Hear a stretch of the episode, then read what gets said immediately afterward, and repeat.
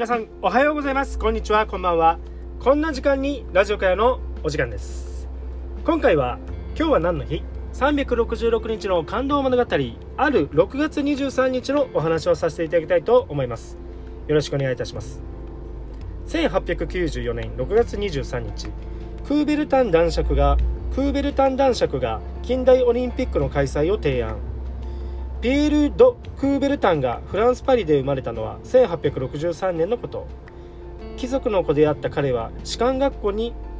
学び将来は軍人か官僚になることを期待されていた。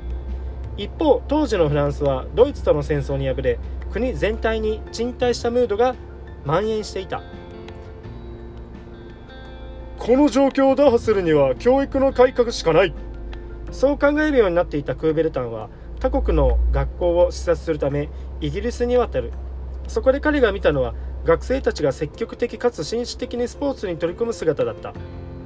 母国に服従させることを目的に知識を詰め込むようなフランスの教育ではこのような健全な青少年は育たない。すぐにスポーツを取り入れた教育改革を推進する必要がある。そう確信した彼はその後も精力的に各国へ足を伸ばし見聞と人脈を広げていく。中でもヨーロッパの国々ほど階級や伝統に縛られていないアメリカにまるで古代ギリシャの都市国家のような自由さを感じたのだった。自国の教育改革のためにスポーツを取り入れようとしていたクーベルタンは次第に国際的な競技会の構想を膨らませていく。スポーツを通じて海外から選手を招いたり交流試合を行うことは健全な国際交流となるはずだ。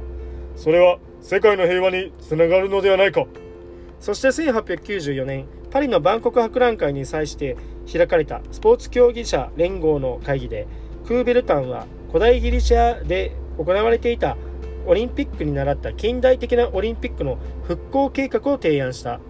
するとその場にいた16人の委員全員がこれに賛成したのだった。大会は4年ごとに開催し開催国は世界各国でと開催国は世界各国で持ち回りとすること。また第1回大会は第1回大会は発祥の地でありあ発祥の地であるギリシャで行うことなどもここで採択された。こうしてクーベルタンは近代オリンピックの父と呼ばれるようになり会議が開かれた6月23日はオリンピックデーと定められたのである。今回は6月23日クーベルタン男爵が近代オリンピックの開催を提案のお話でした。明日6月24日はシモン・ボリバル率いる独立軍がスペイン軍に勝利したお話です。ご視聴ありがとうございました。